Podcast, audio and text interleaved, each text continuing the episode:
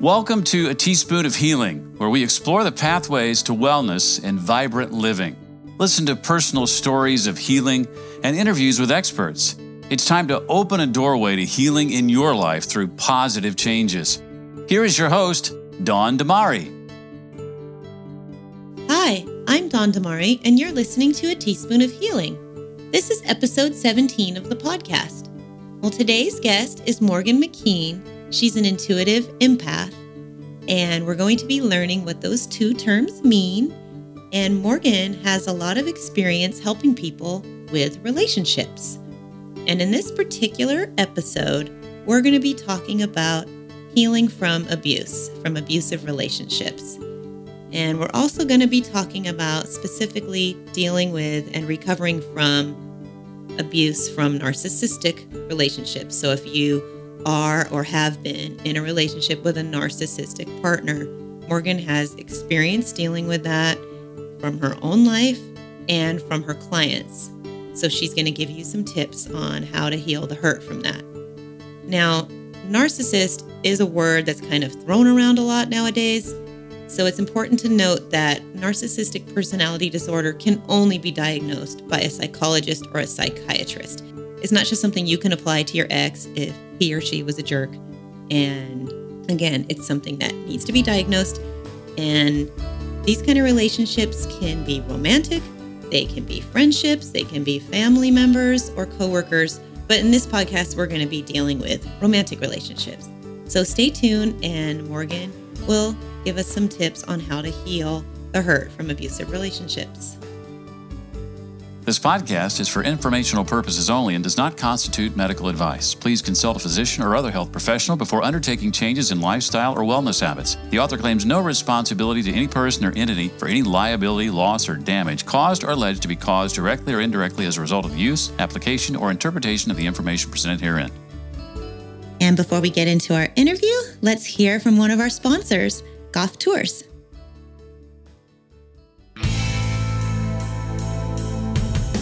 Hi, this is Goff, owner of Goff Tours, specializing in stand up paddleboarding or surfing lessons. I even do snorkeling. You can reach me here. Orange County has what you're looking for. You can contact me via email at gofftours at gmail.com or mobile number is 949 338 5937 gofftours.com.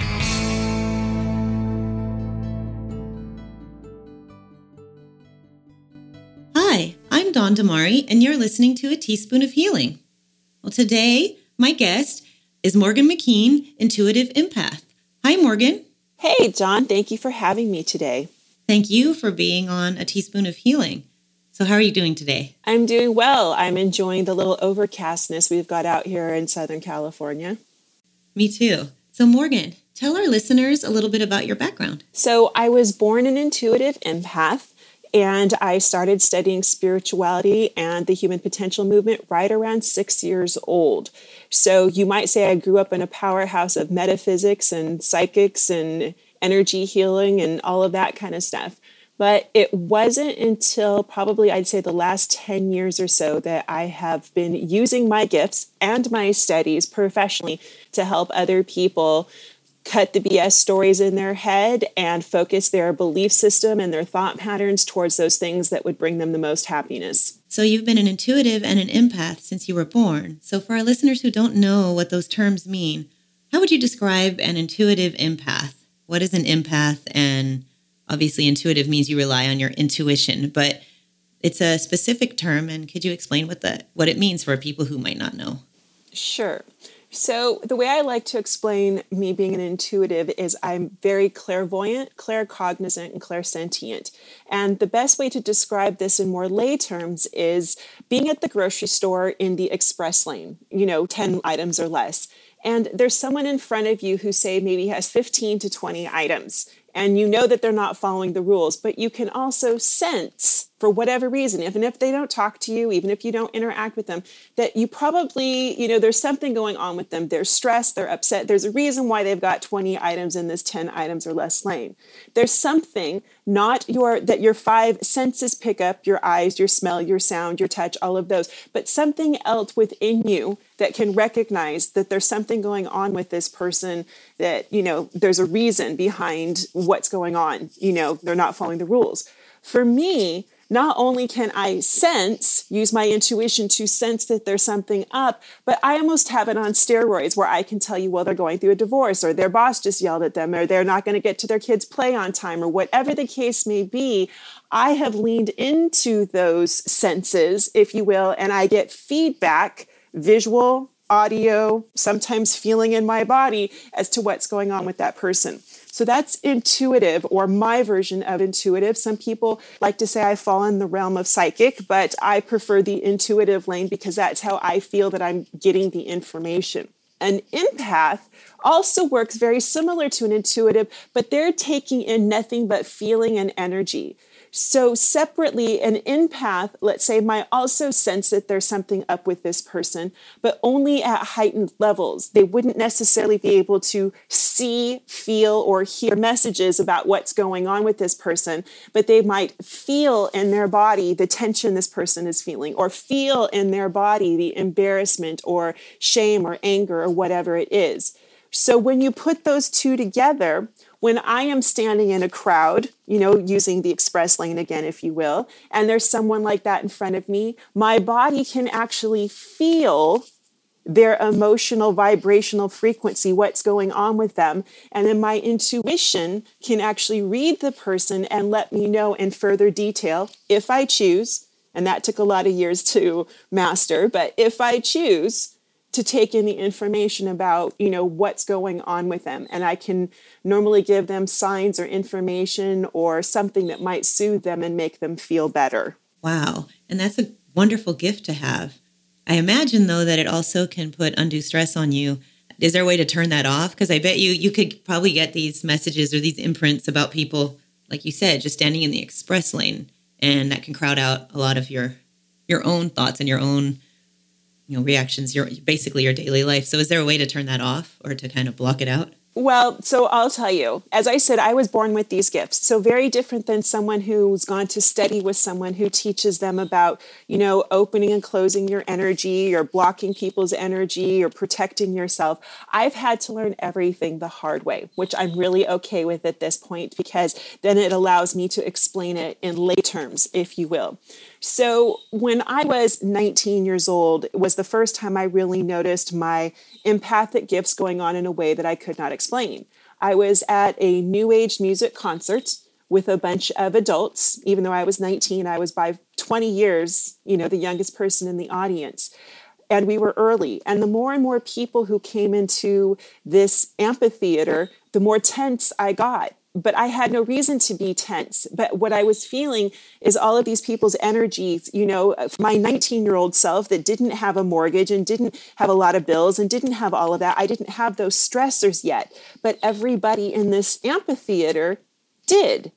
And so I remember thinking I had to actually go to the restroom and physically calm myself down because I was so overwhelmed. I got physically nauseous, you know, just my stomach nauseous turning and all of that.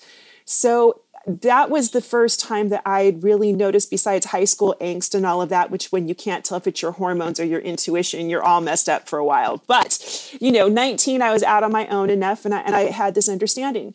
So after a few more times of things like this happening, the pattern had formed. You know, sometimes when it's a first or first noticeable, we don't realize it. But after it happens a few more times, we notice it. And so I realized that what I was doing is being constantly open to everybody all of the time, which is where a lot of empaths get into trouble. You know, when they say that, you know, I'm constantly the sponge. Well, you are, but you don't have to be, but you and you need to learn to take care of yourself. So some of the things that you do is remind yourself that we are all energy. All of us. We are all vibrating at a certain frequency no matter what. You know, we may look physical, but under the microscope, we can see the atoms and the neurons and all of those things bouncing everywhere. And we know there's lots of space in between. So it's not just spiritual. This is scientific, folks. You know, it's been scientifically proven that we're energy. And so what I do now is there's two forms. At the beginning of my day, when I'm in the shower, I actually put a energy bubble around me. And no, I'm not talking about fairy tales, folks. It's real. You have energy around you. You put an energy bubble around you to kind of ward off any random, if you will. Like we put on a moisturizer for anti free radicals for our skin. Well, this is like doing that same barrier between you and the world. And then at the end of my day, I'll take a shower or I'll stand there, you know, don't want to waste water, but sometimes you got to do what you got to do. And you actually see any residue or any negative energy that's kind of sticking on you, and you literally imagine it washing down the drain off of you. Energy is moved by thought. That's all that we need in order to move energy as a thought form to push it a certain direction. So in the morning, by putting that thought shield up, you're saying, you know what, I'm not really available to be a sponge to everything around me. And in the evening, you're saying, should have anything gotten sticky or gotten through the cracks, I'm going to now release and remove it as I put my body into a rest zone. So, those are two really big major things you can do at the beginning of your day or the end of the day if you're an empath or an energy sensitive person who needs a little bit more protection so that you're not so available to absorb outside energies. I hope that helps some people because I know there's a lot of people out there that are empaths that don't even know it, sensitive people, or who are just people that are very energy sensitive. I know I'm one of them, and I know several people have reached out to me and they're into this as well. And it seems sensitivity is a gift, but you've got to be able to protect yourself and wash it away at the end of the day. I like those tips. I'm actually going to try them myself. Yeah, I have shared them with quite a few clients. Not to go off on that, but if it is something that you struggle with, you know, both both those being mindful of who and what you really are is the first step. And that's why I bring up that concert because you don't really know. Like I said, when I was that young, I had no idea that that's what was coming in because all of my episodes like that up until then had been built around normal, natural childhood. You know, you're getting braces, you're going to the prom, you're graduating from eighth grade or high school. You know, they were things that already have certain emotional triggers surrounding them. But just being at this concert was like, wow, what just happened? I was in a good mood, ready to see a concert. And now with just people entering, nothing happening, no word exchanges, nothing bad. But all of a sudden now I feel so pressured and stressed that I'm nauseated for what would look on the surface to be no reason. So if you find that you have these patterns of being in places where you feel seemingly okay, and then all of a sudden you know you don't you might want to go ahead and look because that's one of the first signs that you have a hypersensitivity to energy or you are an empath or somewhere down that path. And that's one of the first steps to protecting yourself is acknowledging that you're an energy sensitive person. Absolutely. And i really like that analogy with the concert. And i think it was going to help a lot of people. Now you're an intuitive empath and you've also done relationship mentoring you're the author of the self help guidebook for women called Becoming Princess Charming. Maybe we could talk about that for a little bit. And you also had a radio show. So, so your self help guidebook, Becoming Princess Charming. Maybe just a little snippet about that. What, what was that about? So, on my path to finding the best way to use my gifts, I noticed that I had a knack for relationships. You know, that kind of seems to be where my gifts are strongest, is in terms of human connection and the connections that, you know, keep us all bound to one another as we are one. So, the way that all of that kind of plays together, the relationship coaching, the book, and the radio show, is when I was learning to do this, I was asked by many people along my career path, please do relationship coaching. And one of the places I did that was a very high end matchmaking agency you know, I would help the couples kind of navigate the waters of those first few dates, especially blind dates and matchmaking situations. And while I found that I loved it, it didn't give me the satisfaction of going as deep as I wanted. So from there, I decided to write the book, Becoming Princess Charming Creating the Magical Mindset for Your Happily Ever After.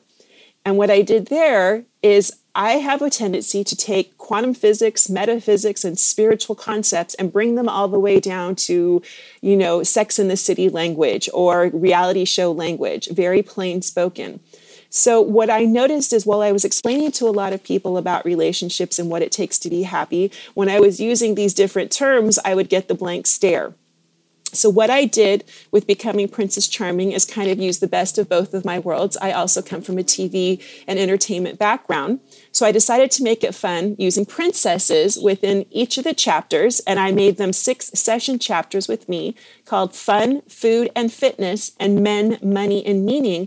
And each one of them helps guide you to your self love place in those areas so that you're receptive, attracted to, and attractive to the kind of person that you would want to get involved with.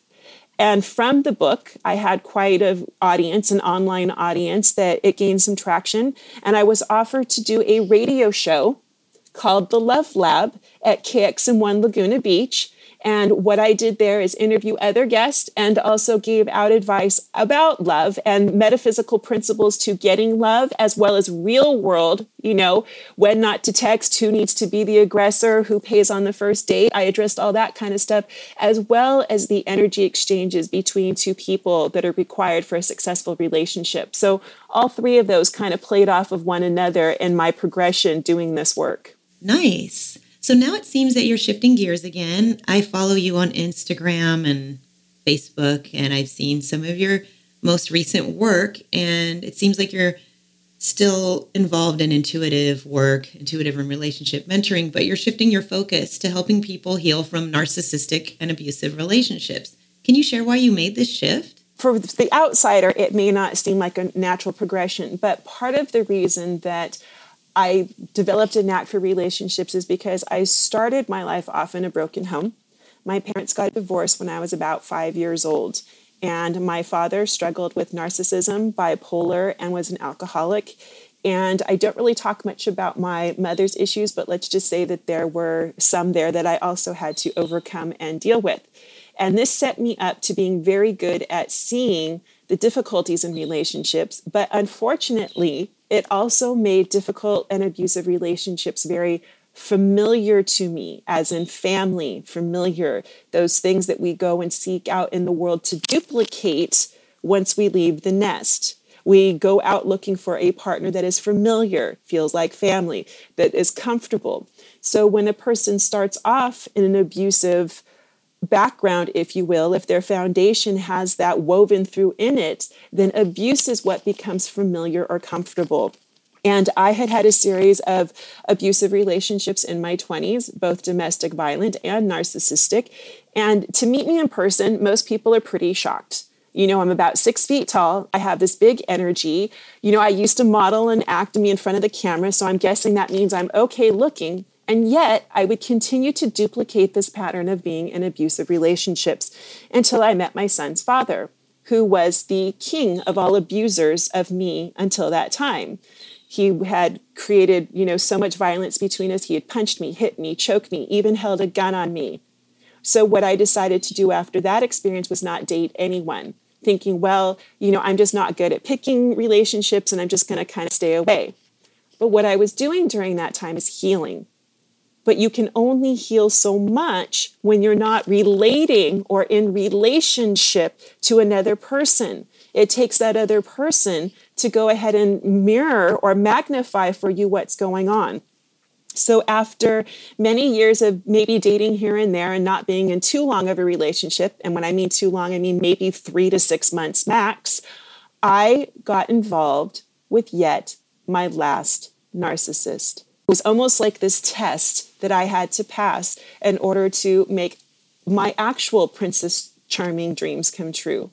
He came on with everything that I had ever thought I wanted. He was the right age, the right nationality. He was a single dad. He lived in my community. He was the local basketball coach. Like, you know, he wasn't a Princess Charming fairy tale, but for real practical life and what he sold me on, it was all very real. And yet, I had the yellow flags go off. Certain things just did not add up. So within two to three months, I knew and I had broken it off, but he lured me back in using the ever reliable hoovering, which we'll get to in a little bit. And I literally crashed my intuitive practice into a wall. I didn't want to do it anymore. I didn't want to see clients. After everything he put me through, I just I wanted to give up and I'll get into that a little bit more but I literally the the pain and trauma from that just was beyond life bending. And after a few months of wallowing in it, and I'm not ashamed to admit I did wallow in it and I even went and looked at getting a 9 to 5 job, a mentor, colleague, friend, all combined of mine got on the phone with me because she saw me looking for a job and she was like, "What are you doing? You save lives for a living. Your intuition, your empathy, 10, 12 years now of you being a coach, this is ridiculous. You are not going to get a job. And I had explained to her what had happened with the narcissist in greater detail than we have time to right here. And she was like, That is your message. Do you not see what you have lived over and over? You have a PhD in abuse. And as I started talking about it online, within less than 30 days, I had a private Facebook group with almost 100 people. My Instagram had grown by 300 people. My Facebook had grown by four or 500 people. And I started getting all of these email messages. Oh my gosh, what you said to me today saved my life. And, you know, people were getting on the phone with me and I was coaching for free again because it was making me feel purposeful again. And what I realized was there was a huge call out in the universe for someone to come forward and deliver this information who was strong, someone people could look up to and say, well, wow, if it could happen to her, it's okay for it to have happened to me. And I realized all these years I've been coaching, I've been dancing around this subject, you know, helping people with relationships, but not telling them why I was so good at helping them. And it's because I have been in every kind of abusive, toxic relationship, you know, outside of prostitution or trafficking you know, I don't want to make it sound like I was there, but, you know, just about every other type of mainstream, for lack of a better word, type of abuse I have experienced, starting from daddy to my son's father to the last narcissist who flipped my world on its head. And I couldn't be more grateful to him for doing it. That's really powerful story. And I'm, I'm sorry that you went through all that. And I just know that you're going to be able to reach a lot of people, a lot of people that have gone, that are going through this, women and men. So, first of all, for all intents and purposes, so what is narcissistic personality disorder? So, I'm glad that you asked because it's really common these days just like, oh, he's a narcissist. You know, he's she's a narcissist. She's putting too many pictures or selfies on social media. and that's media. not narcissism, right? So, that's it's not, yeah. Well, let let let's okay. be real. A healthy person, anybody with healthy self-esteem and healthy ego has certain narcissistic traits. Personal grooming could be considered narcissistic. You know, taking any picture of yourself could be considered narcissistic. And yet we can see as human beings that, you know, those traits, they're not necessarily negative. So narcissist is thrown around way too much. That is narcissistic traits. And our society is definitely catering towards having narcissistic traits. We reward people for their social media posts. We reward politicians for being the biggest, toughest in the room. We reward athletes and actors and actresses for, you know, getting up and pounding their chest and saying, look at me. So there is that level of narcissism that I feel our society is kind of tanking on a little bit. However, in all fairness, that is not true narcissistic personality disorder. Narcissistic personality disorder affects somewhere between 6 and 10% of the population in the United States. I don't know the world statistics, but I'm going to guess they're probably somewhere similar, at least in the Western worlds. They say out of those percentages, about 7.5% are men and 4.5% or 4 to 4.5% are women. So, just so we know the averages, it is higher in men, it's more prevalent, but that's not to say it doesn't also exist in women. And the telltale signs of narcissism, very different than narcissistic traits, is a narcissist has no empathy or conscience about what they do. I'm going to give a couple of definitions because there's a lot of different ways that you may read online about what it is and how it works. And so I've kind of taken the best of all of them along using my own intuition to come up with these kind of parentheses of understanding, if you will. So, one, they're lacking empathy and conscience, so they can go after whatever they want without worrying about the aftermath or who they're hurting in the process of getting it. So, that's one. Two, they very much parallel the emotional traits of a two to three year old. A two to three year old knows, you know, under tough scrutiny that they've got to sit in that chair and be quiet and be good. Just like the narcissist knows when they're on the job or at a party or something, they've got to be on their best behavior. But just like that two to three year old will break down in the grocery store at the checkout aisle when there's chocolate bar you're not going to give them, so too will the narcissist give you the silent treatment because you called them on not being the best whatever in the room. So there's that aspect, the two to three year old toddler. Then there's science where I happen to agree that says that while we are not born narcissist, our DNA or our genetic traits can lean us more towards that direction because MRIs have shown that people who are narcissistic, have NPD, actually have less gray matter in the brain where empathy would be processed. So there's also that aspect. And number three, I think that there's also those people who use narcissism as their trauma coping mechanism that from my understanding very much like an empath they can feel too much. And so in order to cope with that very young something traumatized them very young their way of coping was by shedding off all empathy. It's only about me. It's only ever going to be about me so, those are more specific to someone who has narcissistic personality disorder. They may operate intellectually at whatever level. You know, that's why we see CEOs of corporations that are narcissists because they can be highly intellectual. But if you look at the emotional IQ, behavior, if you will, it's really stunted somewhere between two years old and five years old. So that's the best layman's way that I can think of to describe it to someone who's looking at a person that they're dealing with going, Are you a narcissist or not? Well, if they don't show empathy, which they can fake, so you got to look for the pattern. If they don't cry at things, if they don't have a normal, hey, if I, you know, smacked you and it hurts, I should take some responsibility for hitting you. That's missing. It's it's not a joke, it's not funny. You can't love them out of it and you can't fix them out of it. It is an actual mental disorder, whether, like I said, by the trauma done, by the DNA done, by, you know, the processing of life done. This is who and what they are. And it sounds like you definitely have some experience in your relationships. Uh, have you also had experience professionally dealing with narcissism? Yes. So over the years, in my practice working with couples and relationships, I have dealt with quite a few people before I shifted, and I'll get there in a minute. I dealt with quite a few people in my chair that thought that they were living love songs. If you ever listen to the majority of love songs on a radio, they are talking about narcissistic relationships. You know, you keep walking in and out of my life. Hello, narcissist, you're behaving, not behaving. I keep falling over in love with you. Yeah, that's because they treated you well, then they treated you bad, and when they want something, they're coming back. So people get very confused. So before I started focusing on this solely, I would say about one out of every 10 to 15 relationship issues that came through my office, if you will, had something to do with narcissism. But it wasn't until I decided to switch my practice over that I realized just how menti. And I would say, since I've made this switch over the last five to six months, I have literally helped at least 200 people, at least just 200 people go through this process and understand that it's not their fault, what narcissism is, you know, what the lies are like, what the different terms are, how they affect your life.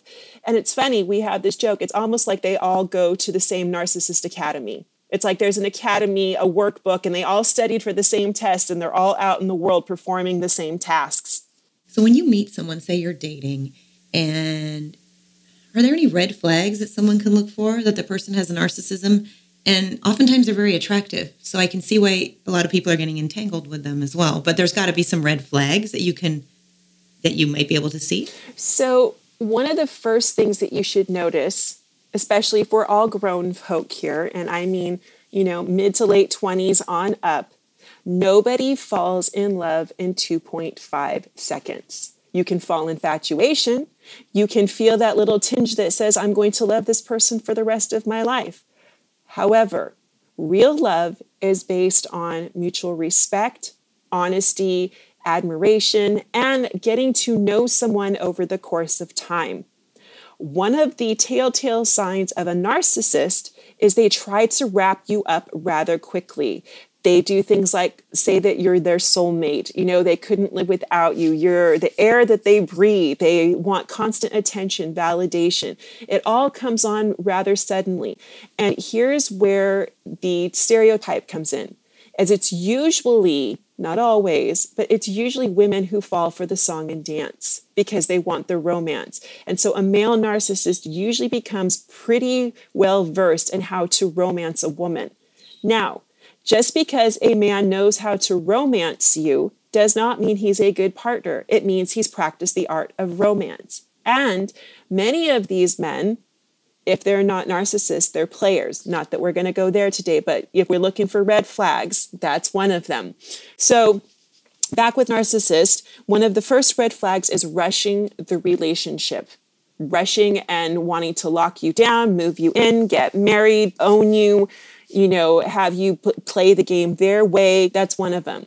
The next is playing the game their way. You'll notice they want to go to their restaurants, their dance halls, wear their kind of clothes. Everything becomes very much about them, even if it seems like it's about you. If you pay very close attention, he'll want to buy you the new shoes, but at the mall and store that he wants to buy them at. He wants to take you out to the nice dinner, but in the city and the restaurant and the town that he wants to go at.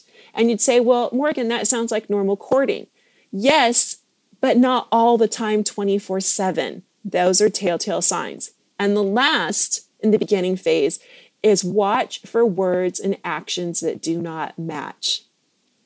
Lots of times, a narcissist overpromises, overuses flowery words, and does all that. And while their actions may kind of match for the first little bit, soon you'll start to see dents in it. And I mean soon within the next the first few months. So if you wait you will come out ahead no matter what. Because let's say they end up not being a narcissist and they just have high narcissistic traits. Well, giving yourself two to three months before you get fully committed to them gives you enough time to see that that is the case.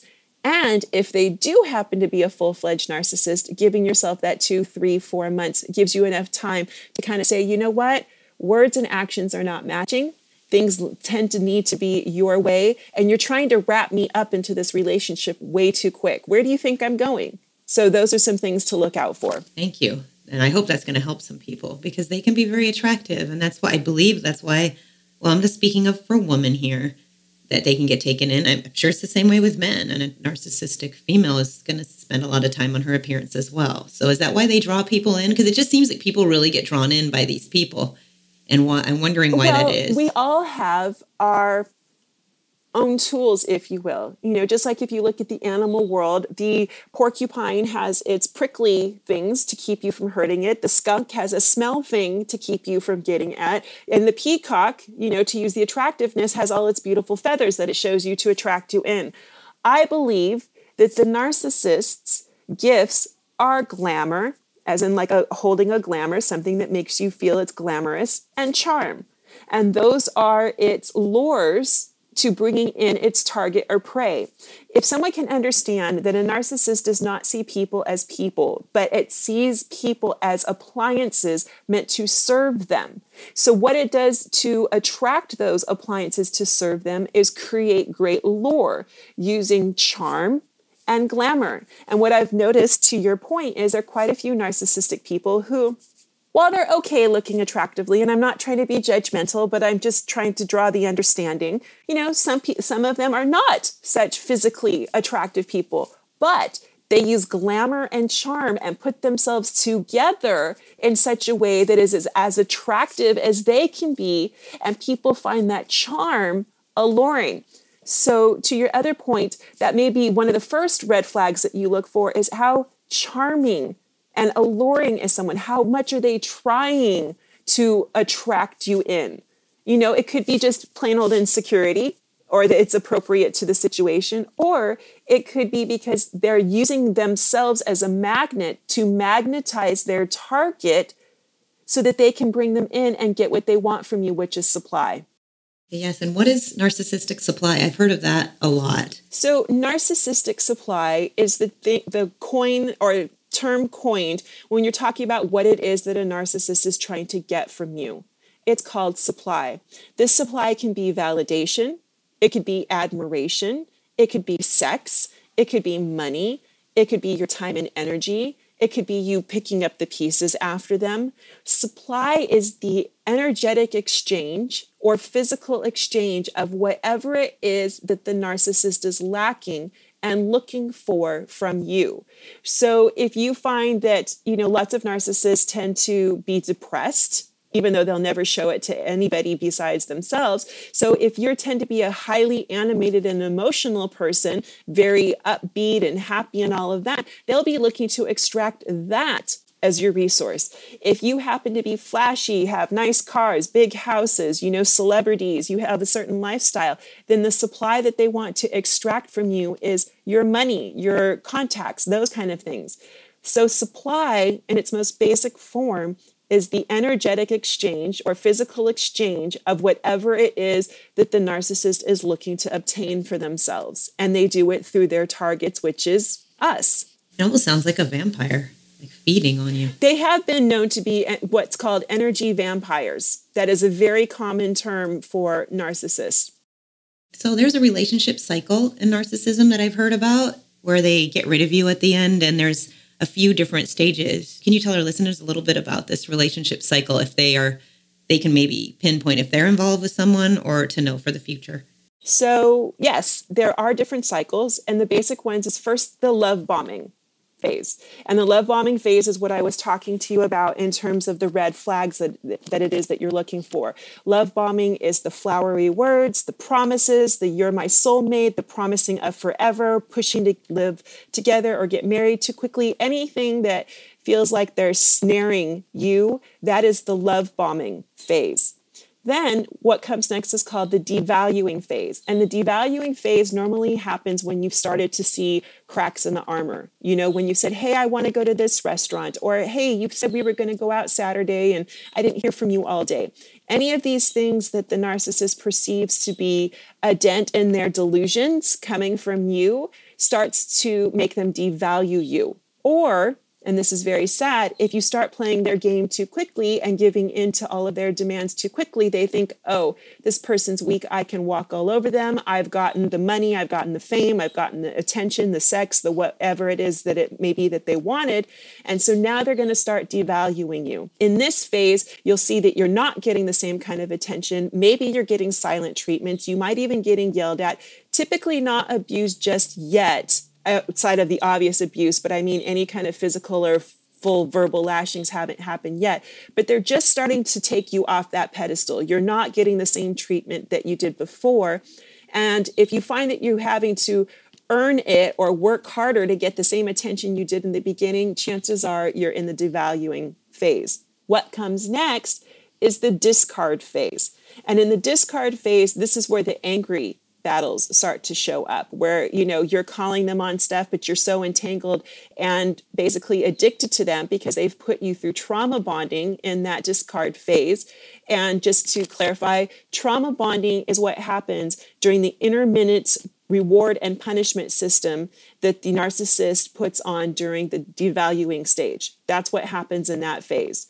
So from devaluing, you go to discarding. And when they're now in the discarding phase, they're starting to fight and argue with you. You know, they'll call you names, they will berate you, and all of that. Also, they're going to punish you with those silent treatments because those silent treatments are about them going out and cultivating other supply.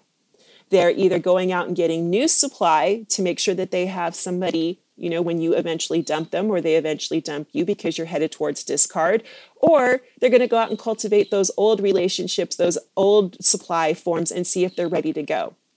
Once that happens, once they feel like they've got their claws into someone else and they're secure, the next time you act up, be prepared to be discarded Discard can happen in the blink of an eye. It could be a text, it could be nothing. It could be a phone call, it could be a temper tantrum. Whatever it is, it doesn't mean anything. It just means you've caught them on their stuff, which is why after they've discarded you and they've moved on to someone new and gone through that whole little phase with them, they'll be back to hoover you because now just like a child whatever you did you know to bother them is no longer valid and they want to play with you again. So they'll send the i miss you text what are you doing? or whatnot to see if they can hook you all over again. And then they'll just put you through the cycle again of love bombing devaluing discarding empty phase come back to hoover again. And it sounds like they find new targets kind of easily.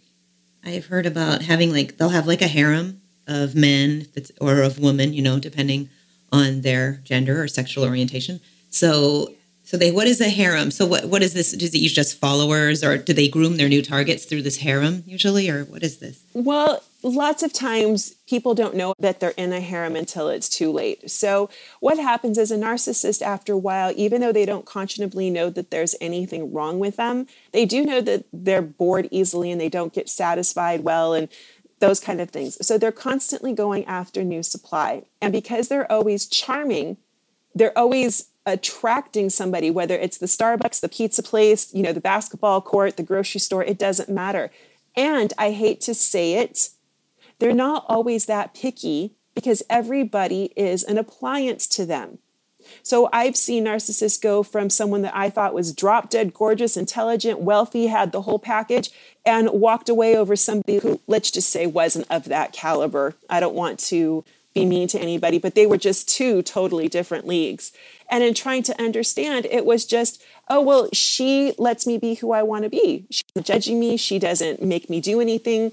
So you have to understand for them, it is shallow relationships, in and out quickly, people who don't judge them, and they're on to the next. And they try to keep everything lighthearted until they can't because they want to feel good. The narcissist is looking to feel good. They don't know how to feel good on their own, they don't know how to self soothe on their own. So they're looking for that external validation, which is why supply is so important to them. Wow. Okay, so that's so the supply, when you having a narcissist kind of, I guess, feed on you, does it kind of drain your energy too? I would assume that it would, especially an energy sensitive person. Do you just feel like depleted? Kind of probably makes you depressed, down? Because if there's somebody feeding off that energy, they're not building you up at that time. No, so dealing with the narcissist, as we mentioned before, is very much like dealing with an energy vampire. They are literally sucking you dry. I think there's a meme that has circled around the internet several times of this skeleton of a man and this woman who's trying to love and hug him, just showing that no matter how much she does, she will never fill him up because he's incapable of being filled up. This is part of the reason that they go for empathic, emotionally available people, because those are the kind of people that emote energy and obviously emote feeling which is easily accessible for them to grasp. And the other thing that I explain to trauma victims of narcissistic abuse is you now feel how the narcissist feels all the time, which is why they're always going after new supply. This depleted feeling, this depressed feeling, this sad feeling, this angry feeling, this empty worthlessness that you feel, that's how the narcissist feels all the time. And so basically, part of the energy exchange that I like to animate is to say it's almost like they took a full you, you know, like your cup is full. They literally sucked and emptied you out until there was nothing left. And that's when they left. And they sense to come back and hoover you when you start to fill up again. So for energy sensitive people, especially, if you feel this tug in the beginning, run. It's not worth it.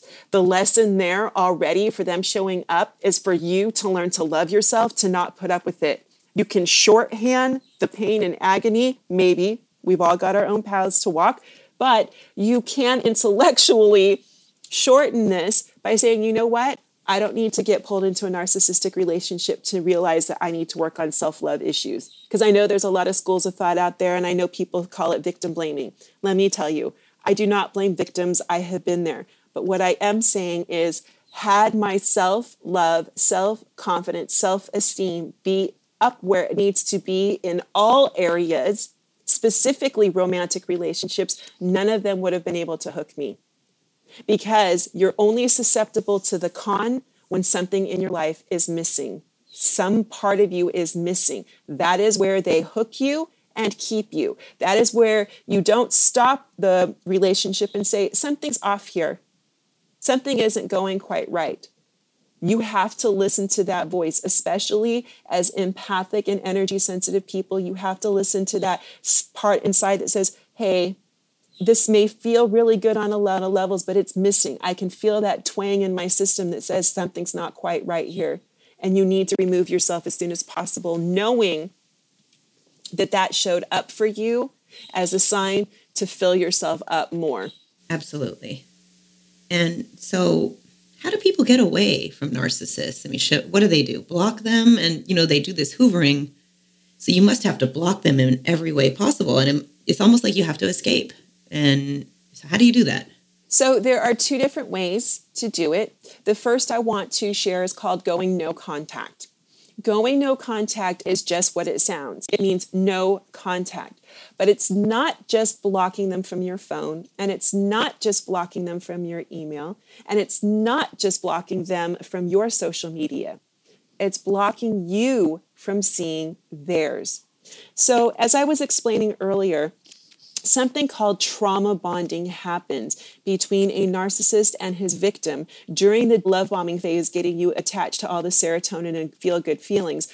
But it's really during the devaluing stage where you have the intermittent punishing and reward system going on that creates that trauma bonding between you and the person. So, what you have to do is create no contact because you have actually become addicted to them. That's why it's so hard to leave. You have this addiction, this trauma bonding where you've bonded to this other person. So, going no contact is about removing the idea of that person completely, just like someone who is an alcoholic. They have the saying that, you know, one is too many and a thousand is never enough.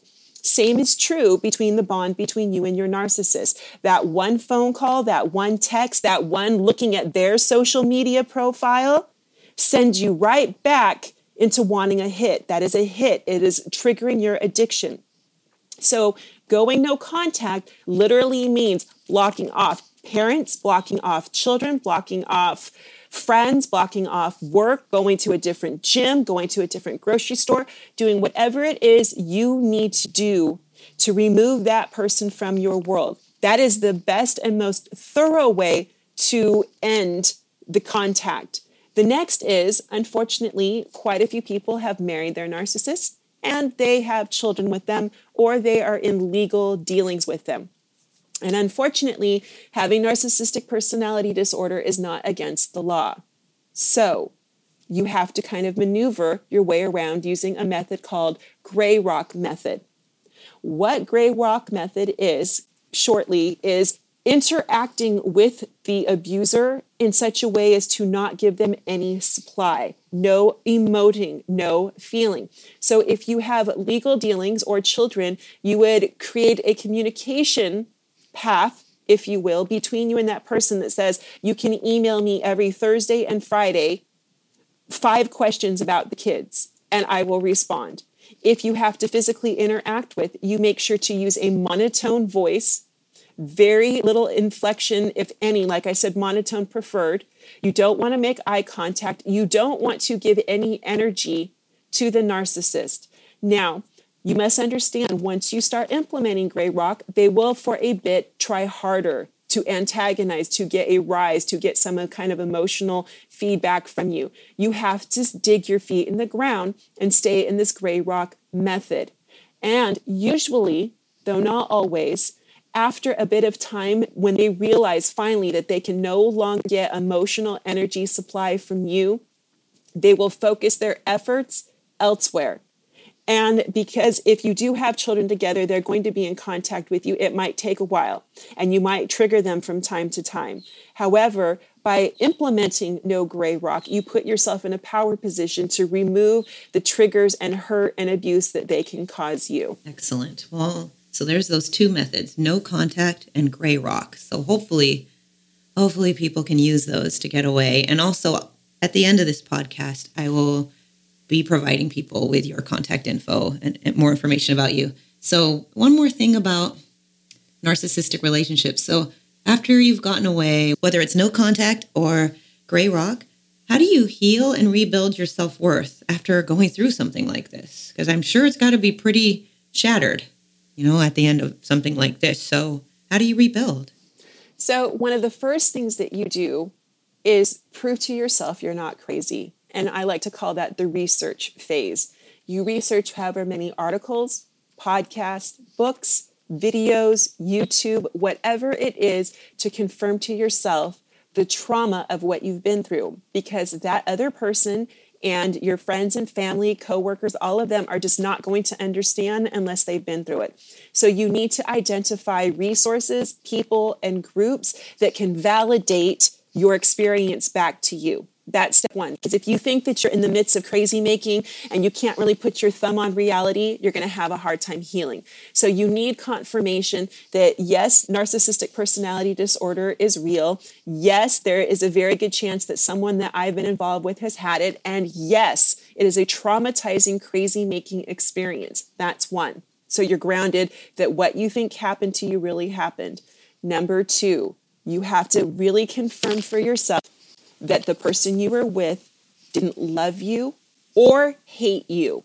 Neither of those were existent. They simply saw you as a means to an end to get their insecurities, their void, the things that they are lacking fed. It is this learning to not take it personally that is the first step in building your self worth. So, first, you prove to yourself you're not crazy. Then, you remind yourself, hey, wait a minute. I'm amazing, beautiful, talented, smart, all of these fabulous things. And none of it has anything to do with what this mentally disordered person said or did to me. Next, to heal the trauma bonding, you have to look at the situation and say, the love bombing was not real. That seems to be the harder part. It's, you know, you can accept the abuse at the end, but it's hard to believe that that good person that you first met isn't real. So then you convince yourself, hey, that person that they demonstrated for me, that was simply them using the tools that they had at their disposal to get me to come to them, to get me to lure me in there. So I know that I'm not crazy. I know that this person does not love or hate me. So I don't need to validate what they're thinking. And I also need to understand that this was a mentally disordered person. Then what I have to do is look and see why was I open and susceptible to this in the first place? What was missing in my life that made me available to take on such a risky relationship? Because you know there were yellow and red flags. You know that there were.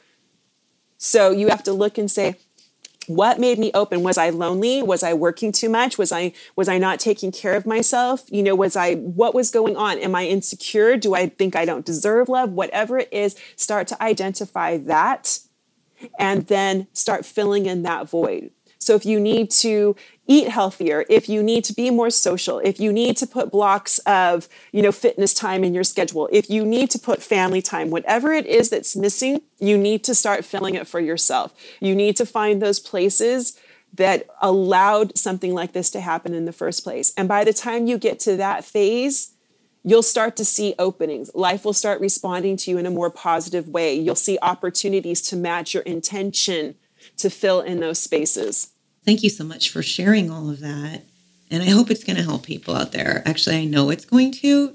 So, you have an online support group called Heal Your Hurt. How can people join this? And also, how can they get in touch with you for more information? So, what I did to help others is I created a free private Facebook group called Heal the Hurt. And you can apply on Facebook just by going to groups and putting in Heal the Hurt. There's a couple of questions you have to answer because I'm very particular about who comes into this group. And I do as much as I can through Facebook to screen them to make sure that we've invited no narcissist in. So you put in Heal the Hurt in Facebook and it'll bring you to groups and then you answer a couple of questions for me and you will either be approved immediately on the spot or we might ask you to answer a few more questions just to make sure as the privacy and safety of our group members is paramount. Also, I'm in the process of having a new website built, but in the meantime, listeners can go find me at my blog at beingmorgan.com, which is B I, I'm sorry, B E I N G M O R G A N dot com. And there I have blog posts and the different services and groups that I offer and different things that you can access to support you on your process of healing. Excellent. And then they can just contact you as well on there. I'm assuming you have email or a contact form. Yes, we have a contact form there, but one of the best ways to get a hold of me is to access me through Instant Messenger on Facebook. If you send me a message there, I tend to check in quite a bit there because I do get so many messages. So if you have a question, you can go to Morgan B. McKean at Facebook and you can direct message me and I will get back to you as soon as possible. Excellent. And then you also have an Instagram as well, right? I do have an Instagram by the same name, Morgan B. McKean, and I post there daily about how to heal the trauma from narcissistic and intimate partner abuse. Excellent. Well, thank you so much, Morgan, for being a part of this podcast. Is there anything else you want to add before we sign off? No, I think we pretty much covered everything regarding narcissism before opening up another can of worms today. Excellent. Well, again, thank you so much for joining us today and have a wonderful day, and I'll talk to you soon. Sounds good. Thank you so much for having me. Thank you for listening to this episode of A Teaspoon of Healing. If you have any questions for me or for Morgan, visit my website, teaspoonofhealing.com. Click on Contact, fill out the form, and I'll get back to you. If you're currently not a subscriber of this show and you're an iTunes user, please go to iTunes, look up A Teaspoon of Healing, and click on subscribe. That way you won't miss any episodes. And I'd really appreciate it if you do enjoy this podcast. I'd love it if you would give me a star rating and a review. Thank you so much for listening, and I'll talk to you again next week. Bye. Thank you for listening to A Teaspoon of Healing with Dawn Damari, your home for wellness and vibrant living. For more resources on wellness and vibrant living, visit us online at teaspoonofhealing.com. This podcast is for informational purposes only and does not constitute medical advice. Please consult a physician or other health professional before undertaking changes in lifestyle or wellness habits. The author claims no responsibility to any person or entity for any liability, loss, or damage caused or alleged to be caused directly or indirectly as a result of the use, application, or interpretation of the information presented herein.